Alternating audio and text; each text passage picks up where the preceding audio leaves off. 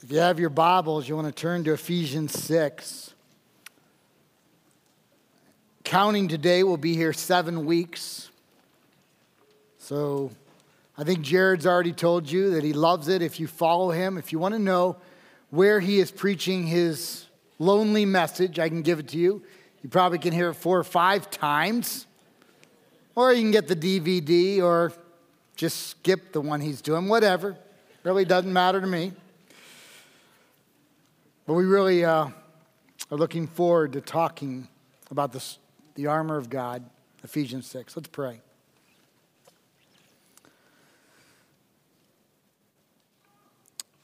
Father God, as we look at your inspired, and inerrant word, as we handle biblical truth, we are so reminded that you tell us that we are not to hear only, but do as well. In fact, you tell us to whom much is given, much more is expected in Luke 12. And so each time we open your word, we are more culpable before you, always culpable before you, but even more so. And so, Father, we don't want just to hear about the armor, we want to pray it on a regular basis, a daily basis, asking you to help us with truth and righteousness and in the Word and with faith. And we want to understand all the aspects of the gospel and tie it together in prayer. And so, Father, speak to us, challenge us, encourage us, and may we live out the Word for our your glory, our benefit. It's in the name of Christ we pray. Amen. I don't know if you know who John Sedgwick is. He was a major general. That means he has two stars. He was the highest ranking general on the Union, the northern side, to be shot and killed during the Civil War, 1860 to 1864 5. This particular man was actually shot five times. The first time he was shot was in the seven day battle. Then at Antietam, you may recognize that as the bloodiest day in American history.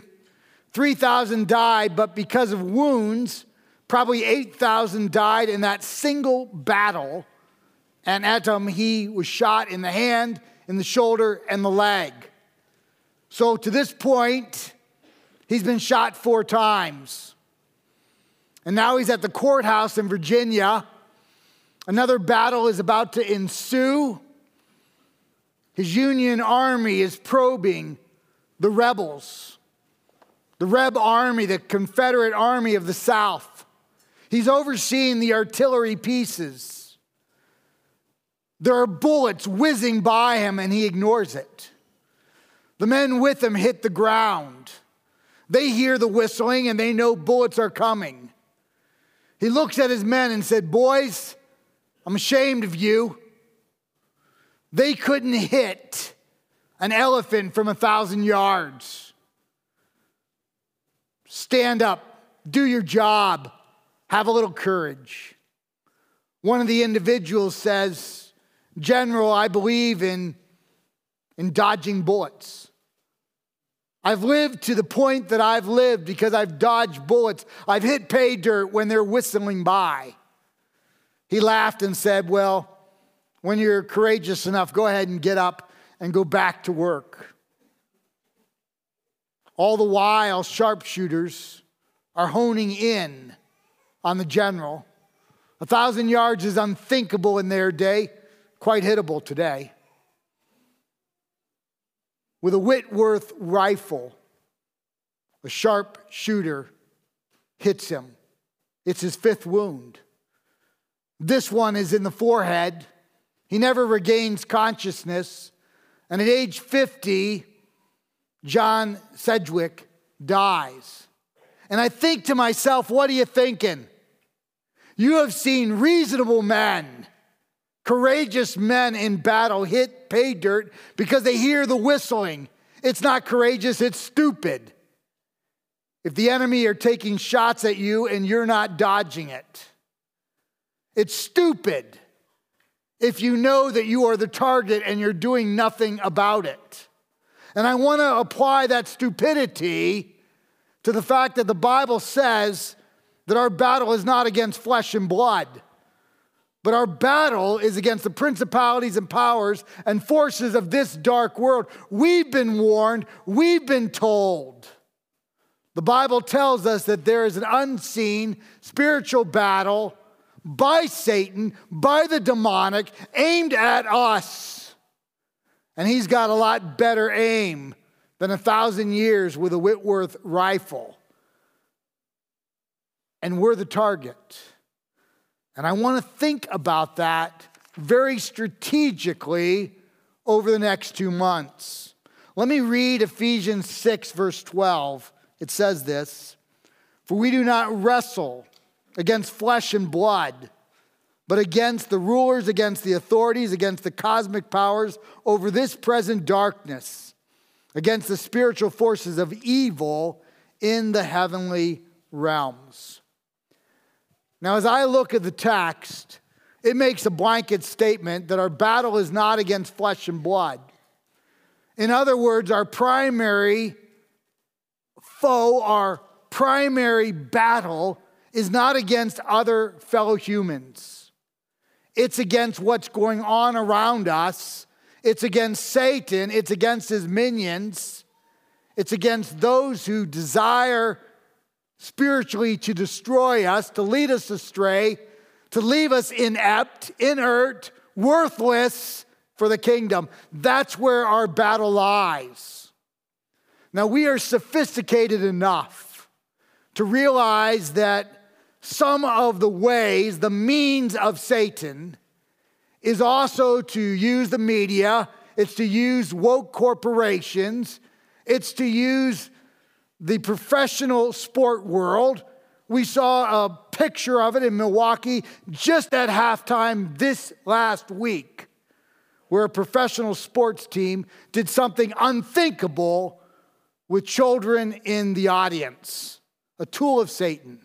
We understand that Satan is using such tools.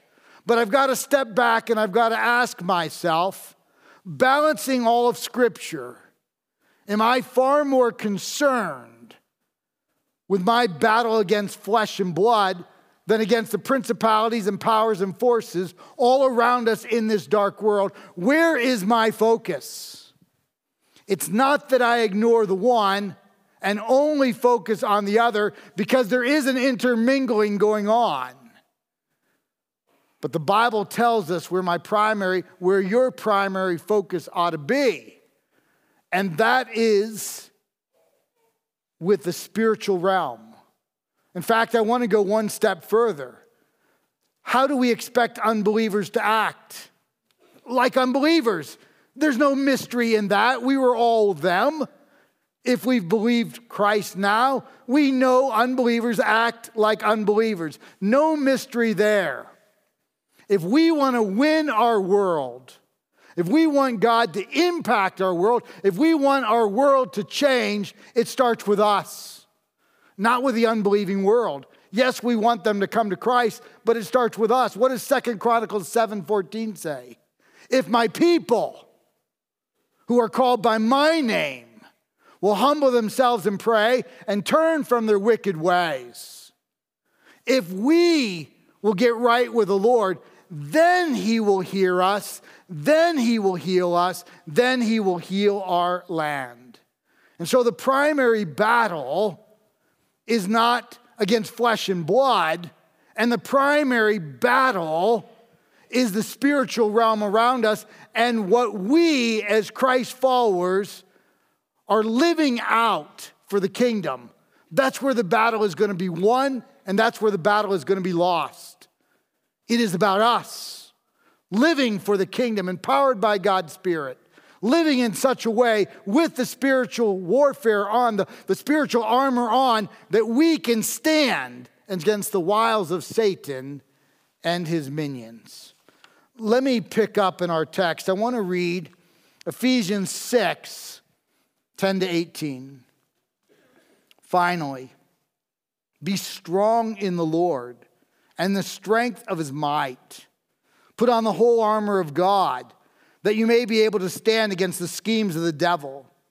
For we do not wrestle against flesh and blood, but against the rulers, against the authorities, against the cosmic powers over this present darkness, against the spiritual forces of evil in the heavenly places. Therefore, take up the whole armor of God, that you may be able to withstand in the evil day. And having done all to stand firm, stand therefore, having fastened on the belt of truth, having put on the breastplate of righteousness, and as shoes for your feet, having put on the readiness given by the gospel of peace. In all circumstances, take up the shield of faith, with which you can extinguish all the flaming darts of the evil one and take the helmet of salvation and the sword of the Spirit, which is the word of God, praying at all time in the Spirit with all prayer and supplication. To that end, keep alert with all perseverance, making supplication for all the saints. As you and I begin a study over the next six weeks, or seven if you count today, we're going to be interacting one by one with the pieces, the gifts from God, the armor of God that He desires in prayer that we ask for on a regular, perhaps a daily basis. And it starts with the belt of truth. In other words, in the economy of God, there are no white lies, there are no polite lies, there are no gray lies. In the economy of God, we ought to be purveyors of truth. And it's more than just telling truth, it's what we pass on. For instance, if you have a YouTube video or you have a podcast and it happens to take the position you take and you pass it on, but you don't fact check, and you, you noticed maybe it's not using the word of God correctly or not that well, but it makes the right conclusions and you pass it on and you don't give the caveat that this isn't fully true, then we are not purveyors of truth. This made God's top 10, did it not? Exodus 20, verse 16 You shall not bear false witness against one another. We bear false witness when we read and listen to heresy seekers who are not all that steeped in Scripture and they don't treat it accurately, but they come to the conclusion we like, and so we pass it on and we ruin reputations. God says that that's not us. We put on the belt of truth. It doesn't only make God's top 10 in Exodus 20 and Deuteronomy 5, God narrows his list down to seven, right? Proverbs 6 there are six things I hate, seven that are an abomination to the Lord a lying tongue. Now, I wonder what would happen this morning if we didn't have context and we had said, take out a piece of paper and write down seven things that are an abomination to the Lord. I wonder how many of us would have included white lies, polite lies, gray lies, little lies. Maybe not many of us. And yet in John chapter 8, 44, we're told that every lie is the native tongue of Satan himself. Allow me to read that to us. John 8, the 44th verse, it says this You are of your father the devil. Oh, not you, those in traditions. you are of your father the devil, and your will is to do your father's desires. He was a murderer from the beginning and does not stand in the truth because there is no truth in him, when he lies, he speaks out of his own character, for he is a liar and the father of lies. Actually, the text is the father of all lies. To all of this, the Bible says, gird up your loins with a belt of truth. In other words, all of your being, all of my being ought to be about telling the truth, not shading the truth, not telling a half truth to protect us from the half that we're not proud of. We tell the truth. I think of Titus 1, verse 2. It says, God is an unlying God. God is not capable of lying. He will not lie. What he says is true. It's not only true some of the time, it's true all of the time from eternity past to eternity present, God is a purveyor of truth, and we are to be imitators of God. But we go on. It's not just the belt of truth. Verse 14 says, We put on the breastplate of righteousness. The word for breastplate is thraka. It referred to this plate that would cover vital organs because much of the battle was hand to hand. And you would take the short sword and you would go at it.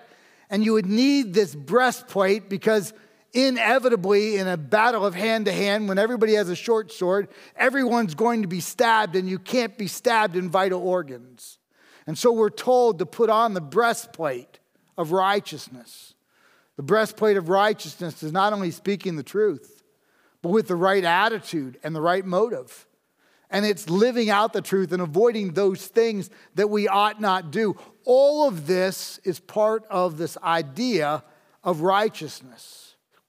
It goes like this maybe we're on the web and we're on a morally neutral site, and suddenly a scantily clad individual is part of that site. It's clickbait, and we've got to decide are we going to put up the armor of God? Are we going to pray? Are we going to cite some scripture, the sword of the Spirit? Are we going to live out our faith, the shield of faith? Or are we going to click? Or maybe we're with some friends and they're tossing back a few too many. And we say, no, no, that will not be me. This is the temple of the living God and I am to be in control of this temple at all times.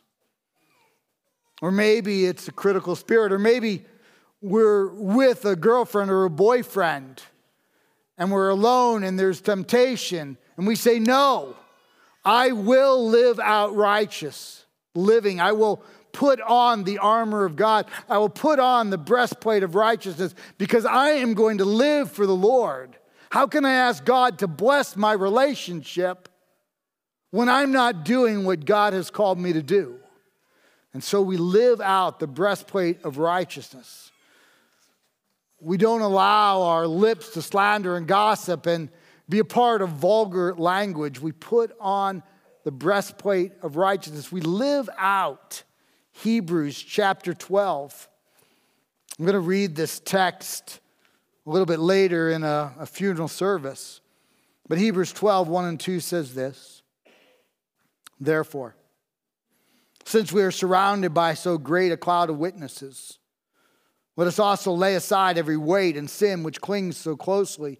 Let us run with endurance the race that is set before us, looking to Jesus, the author and perfecter of our faith, who for the joy that was set before him endured the cross, despising the shame and is seated at the right hand throne of the Father. How do we put on the breastplate of righteousness? It tells us that we keep our eyes on Jesus, the author and perfecter of our faith. It says that we cast aside the sin that so easily clings to us. We run the race with endurance, the race that God has set before us. That's how you and I put on and live out the breastplate of righteousness. But this isn't bare knuckle Christianity. Bare knuckle Christianity is us against the world. Bare knuckle Christianity is I've got to put forth all my effort, and then maybe, maybe, not likely, I'm going to succeed. We've all been there, we've all done it, it doesn't work very well.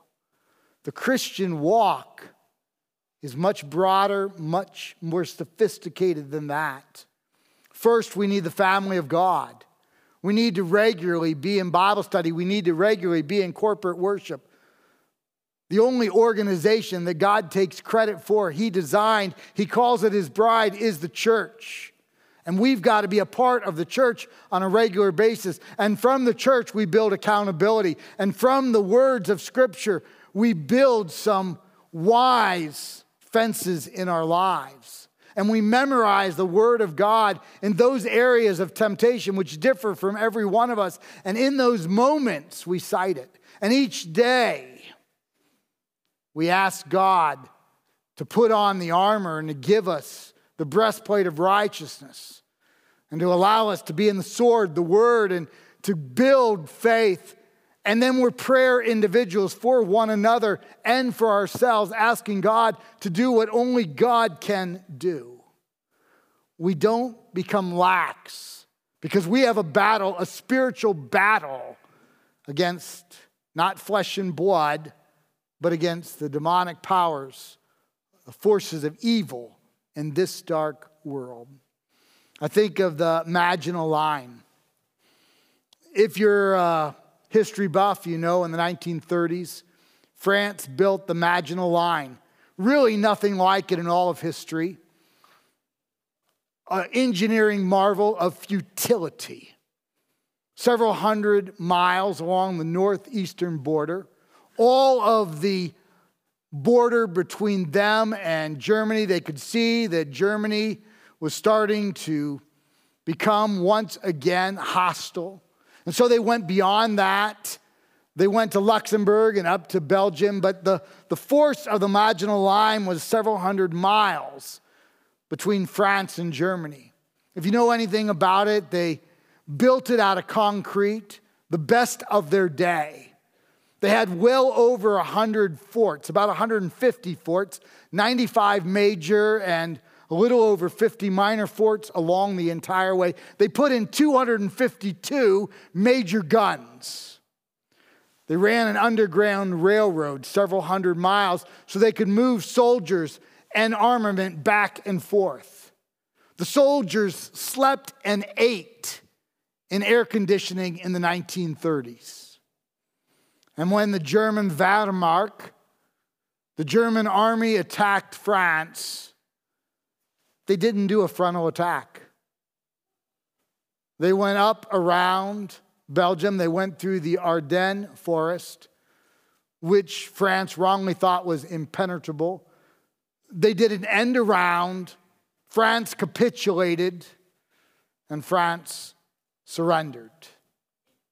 Why? Because they thought that if they just did one thing, there would always be a frontal attack and it would be over. That's the way to lose, not only in flesh and blood battle, but in spiritual battle. We put on all the pieces of armor. We need the body of Christ. We need accountability. We need our own efforts. We need to put up safeguards.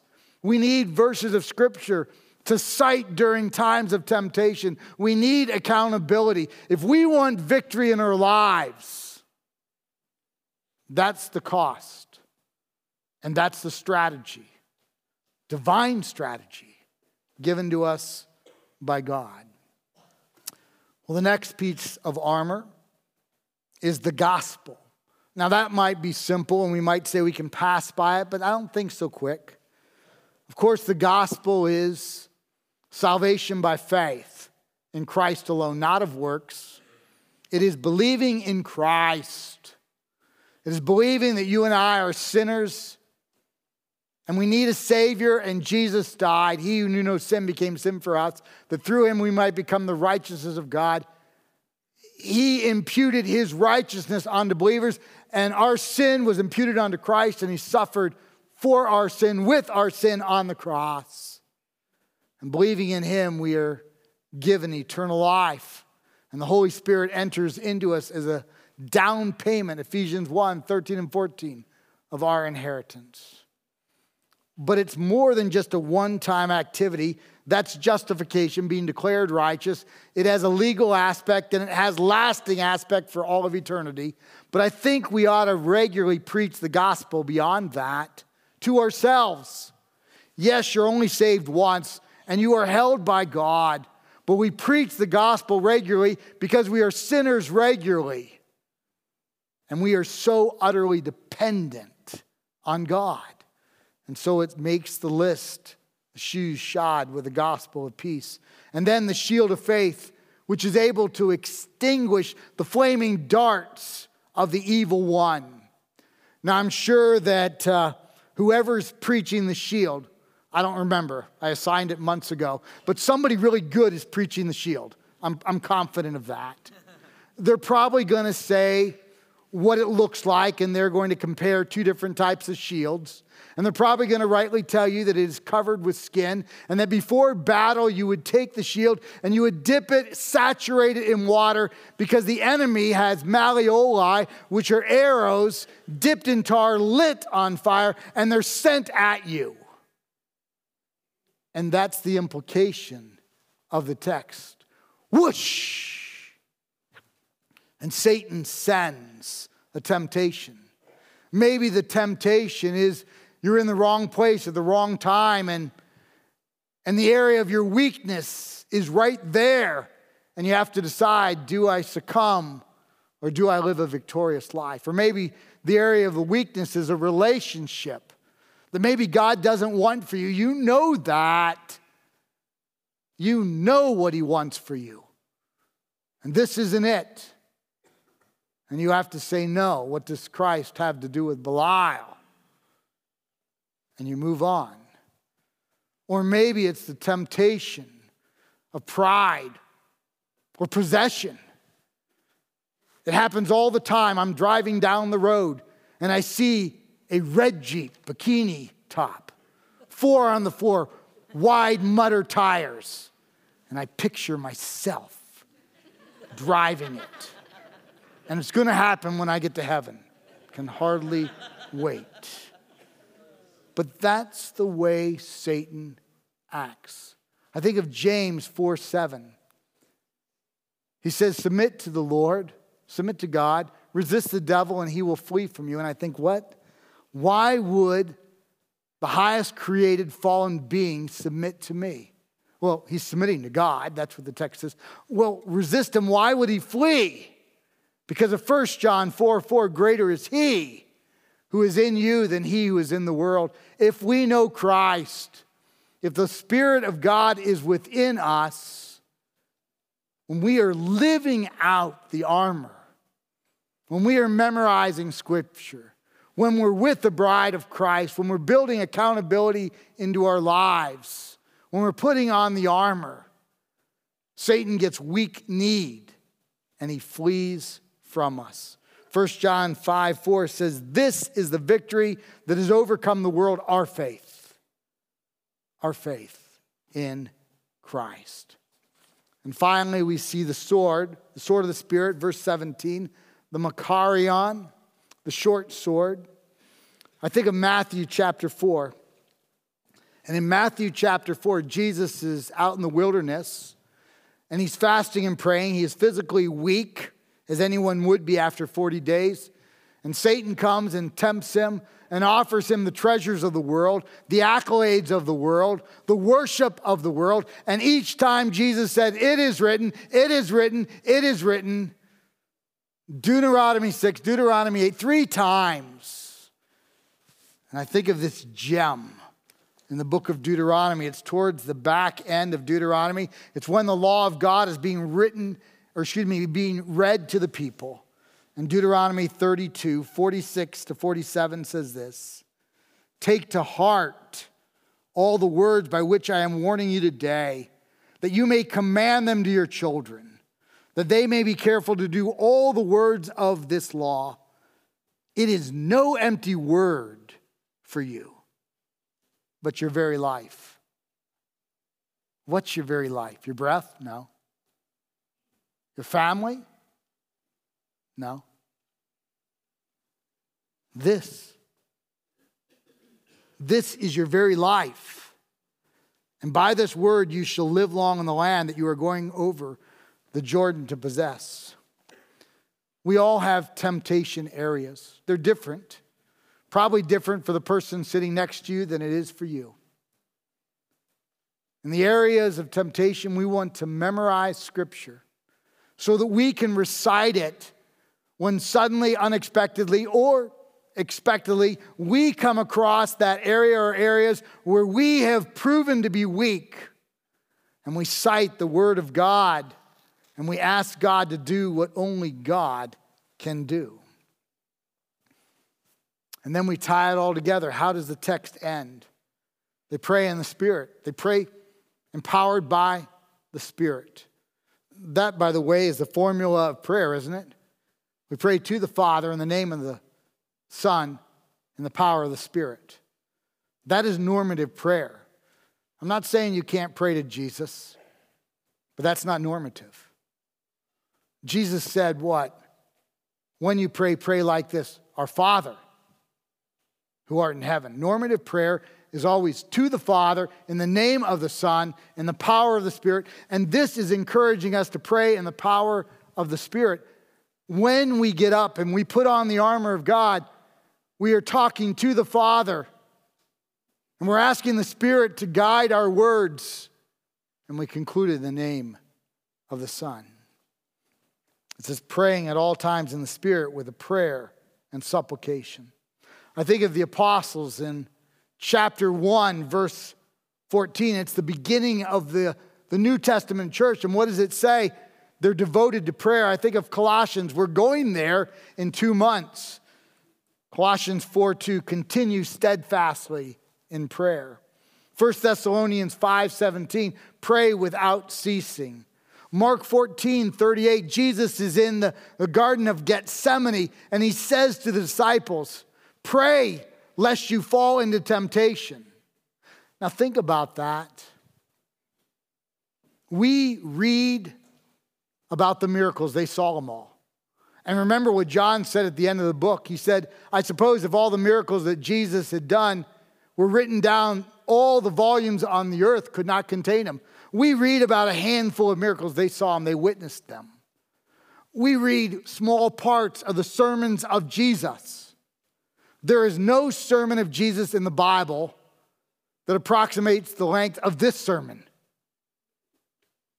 They heard them all. And what did Jesus say? Pray lest you fall into temptation, and they fell asleep. And how many of the 12 who had been with Christ saw the miracles, heard the teachings? How many of the 12 did not falter? Zero. And if that's true of them, what's true of us? And how ought you, I, we, to live out our faith? And so, over the next six weeks, not counting today, we're going to talk about the shoes shod with the gospel of peace and the belt of truth. We're going to talk about the breastplate of righteousness and the sword of the Spirit, which is the word of God, and the shield of faith to put out the flaming darts of the evil one, and the helmet of salvation, which I believe is our assurance. And we're going to tie it all together with lives of prayer and we will not be like the Maginot Line. And we will not be like John Sedgwick. We will be ready because our battle exists and it's not against flesh and blood, it's in the spiritual realms that are all around us. Let's pray.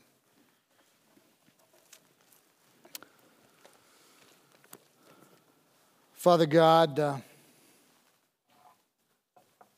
it's really a lot easier to talk about these things than to live it out. And so, Father, we with humility admit that we have failed in the past and we want victory in the present and the future. And Father, all of us need all of the armor. We readily admit that. But all of us probably need a couple pieces more than, than others, other pieces. We all admit that we have some areas of strength if we know Christ and some areas of weakness because we don't always obey Christ. And so, Father, target those in our lives, reveal those in our hearts. And Father, may we not only put on the armor of God, but be a part of the bride, build up accountability memorize scripture in areas of weakness, put forth effort, and pray. Father, you've given us these things. You've commended them and commanded them to us. Allow us to put them on and live them out for your glory, our benefit. So, in the name of Christ, we pray. Amen.